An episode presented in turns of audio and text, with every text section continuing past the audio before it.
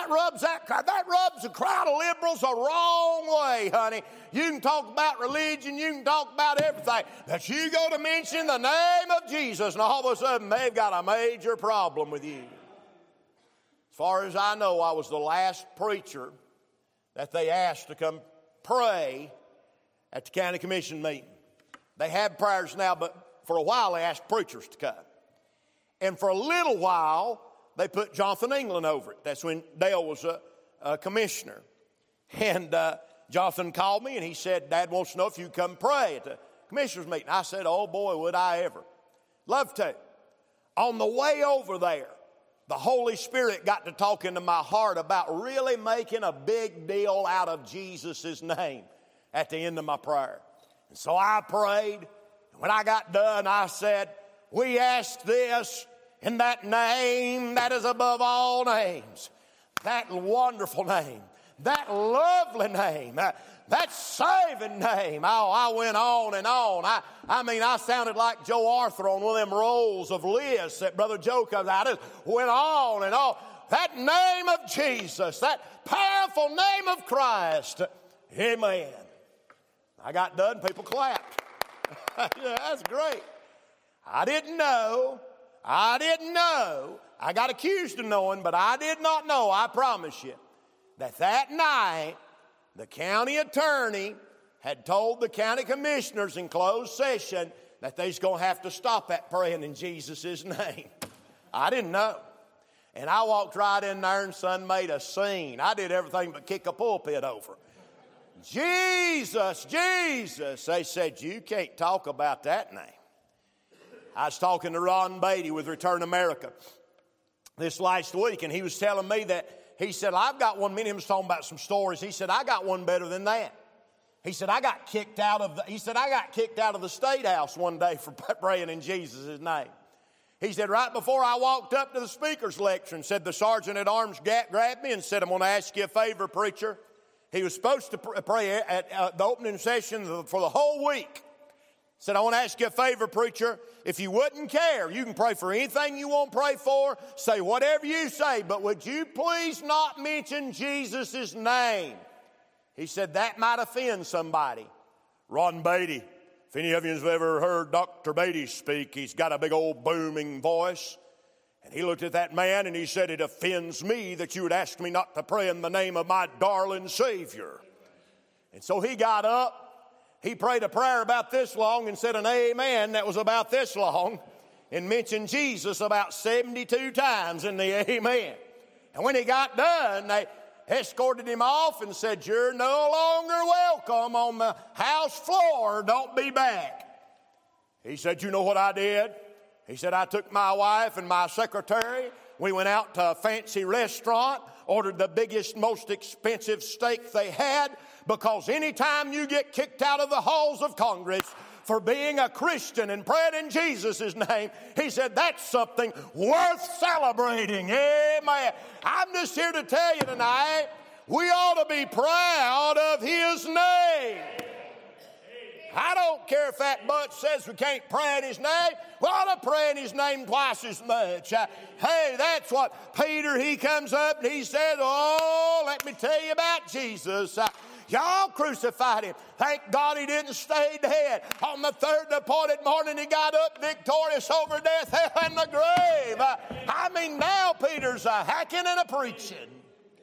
Telling them all about it. We see the answer. Notice the observation. Look at verse 31. Him hath God exalted with his right hand to be a prince and a savior for to give repentance to Israel and forgiveness of sins. That's what Peter said. He said, Y'all crucified him, but, but God raised him up with his right hand, that hand of power, and said, Now he's made him a, a, a prince. Now, I mentioned this a few weeks ago when Peter called him in another sermon the Prince of Life. That word prince that is used there literally means line leader. He's the line leader. He's the first begotten of the dead. He's in the head of the line. Here, Peter and the other apostles are, they're coming along behind. I think about them little old elementary school kids. They line them up, tell them get straight line, single file line. They take them to the lunchroom, send the line leader, he's headed toward the lunchroom. But guess what? The fella in the back of the line's headed toward the same lunchroom uh, that the line leaders are headed toward. Uh, hey, can I say to you that Jesus was the first begotten of the dead? Uh, he is the prince. Uh, he is the line leader. And I got good news for you tonight. You and I are headed to the same heaven that he's already in. Amen. I'm in the same line. He's the line leader, and I'm going to one of these days.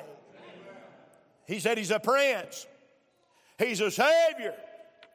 And He's offered repentance to Israel. My opinion, that's probably what hurt their feelings more than anything else. He looked at that crowd and said, Listen here, you bunch of sinners. He's offered you repentance, repentance to Israel. And then he went on, forgiveness of sins. Why, you didn't call the Sanhedrin a bunch of sinners, but Peter just did. Who else was he talking to?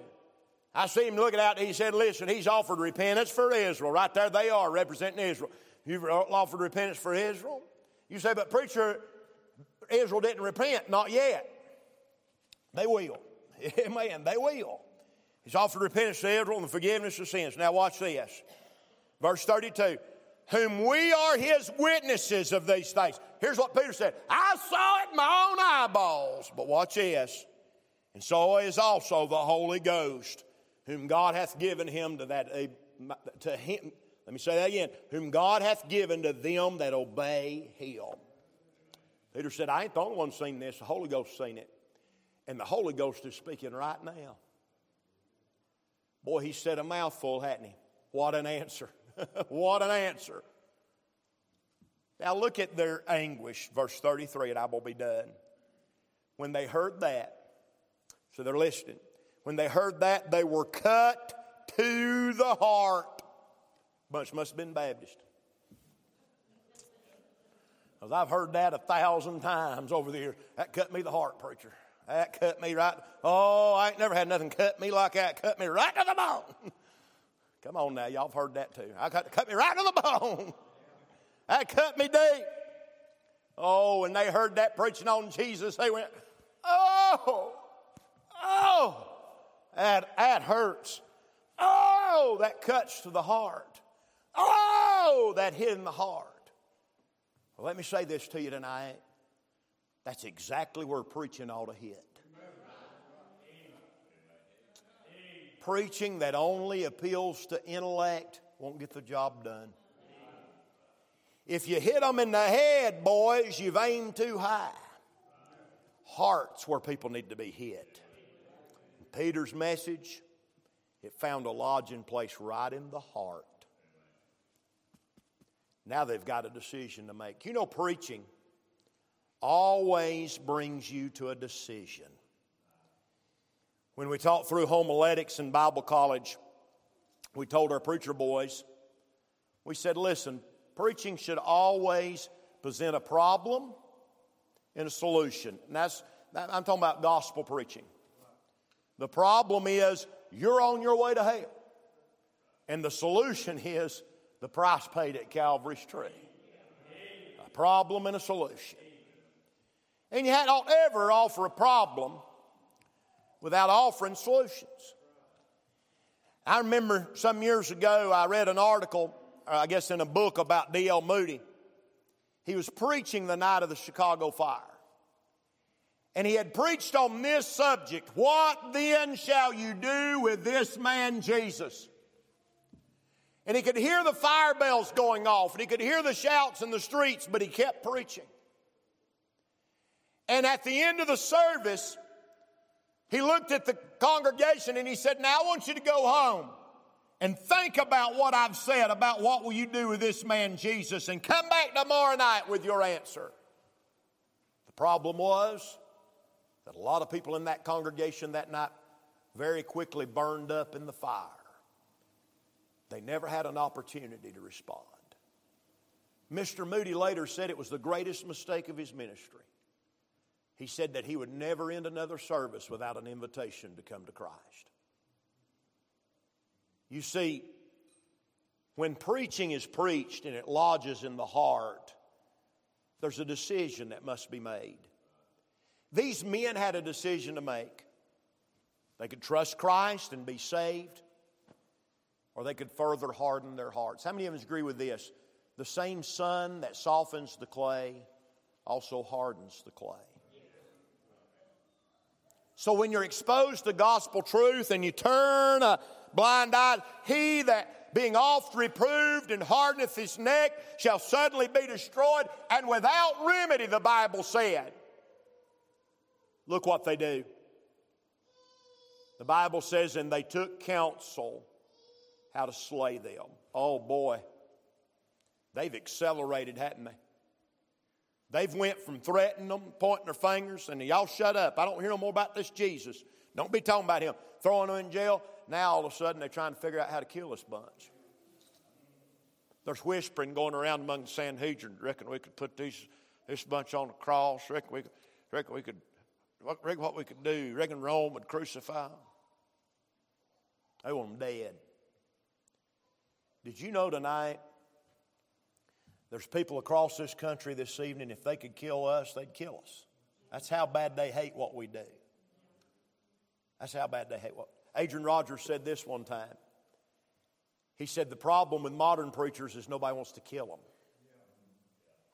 He said, All the Bible preachers, everybody wanted to kill them. Let that sink in. Did you know tonight, these people, if they thought they'd get away with it, they'd do me in. they'd do me in before I left. I hope ain't none of y'all in here. They'd do me in before I got out the parking lot. If, they, if they's a faster shot than me. That's debatable, but I'm just simply saying there's murder in more people's hearts than you might think.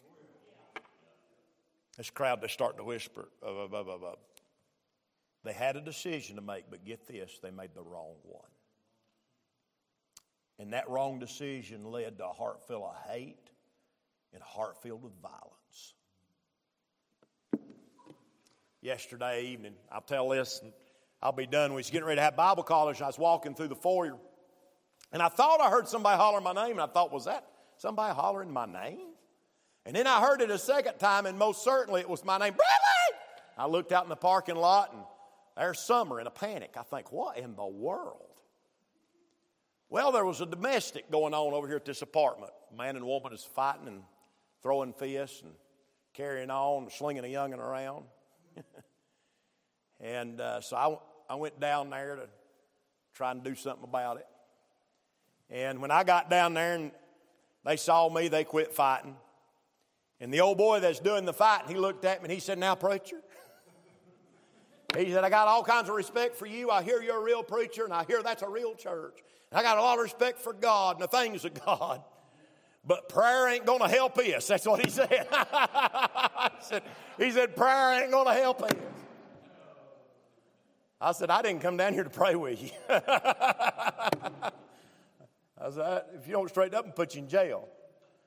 I'm done. I'm done. I'm leaving. I'm done. He made a big talk. He said, Boy, you can go ahead and have your service, preacher. Go ahead and have your service.